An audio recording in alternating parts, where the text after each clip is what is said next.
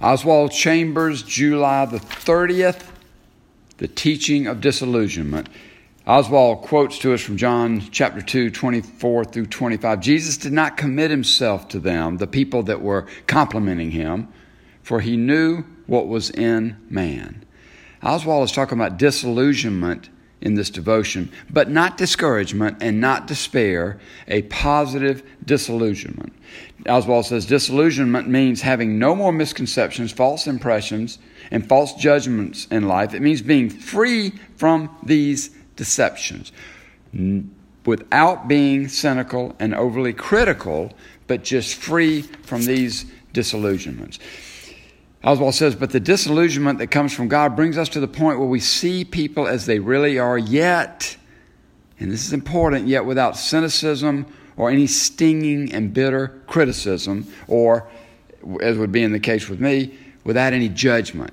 And that is a high mark. That's a high bar. And I want to get there, but I'm going to have to have a new heart to have that kind of disillusionment without the judgment, without despair, without discouragement. But we see this in 2 Corinthians chapter 7 verse 8. Paul is writing back to the Corinthians. This is not his second letter, it's actually his third letter. The second letter was lost. And in that second letter, he scolded them, apparently. He got on them and rebuked them for their behavior.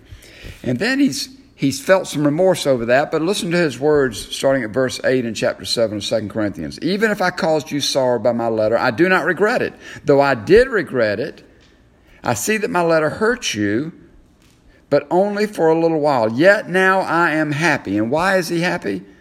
Not because you were made sorry, but because your sorrow led you to repentance. See, that's the key. That's what your Heavenly Father is looking to accomplish in your life. Paul goes on to say, For you became sorrowful as God intended, and so were not harmed in any way by us. Godly sorrow brings repentance that leads to salvation and leaves no regret. Oswald points out that the way this works in our relationships is if we love someone but do not love God and see God's sovereign hand, we demand total perfection and righteousness from that person. And when we do not get it, we become cruel and vindictive. Yet, as we all know, we're demanding something of a human being they cannot deliver on.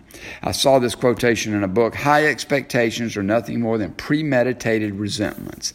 High ex- expectations are nothing more than premeditated resentments. When you hold some, your expectations of someone, not as to what they can accomplish in life and what they can be in life, but how they can satisfy and perform for you, you're just setting yourself up and them up for resentments.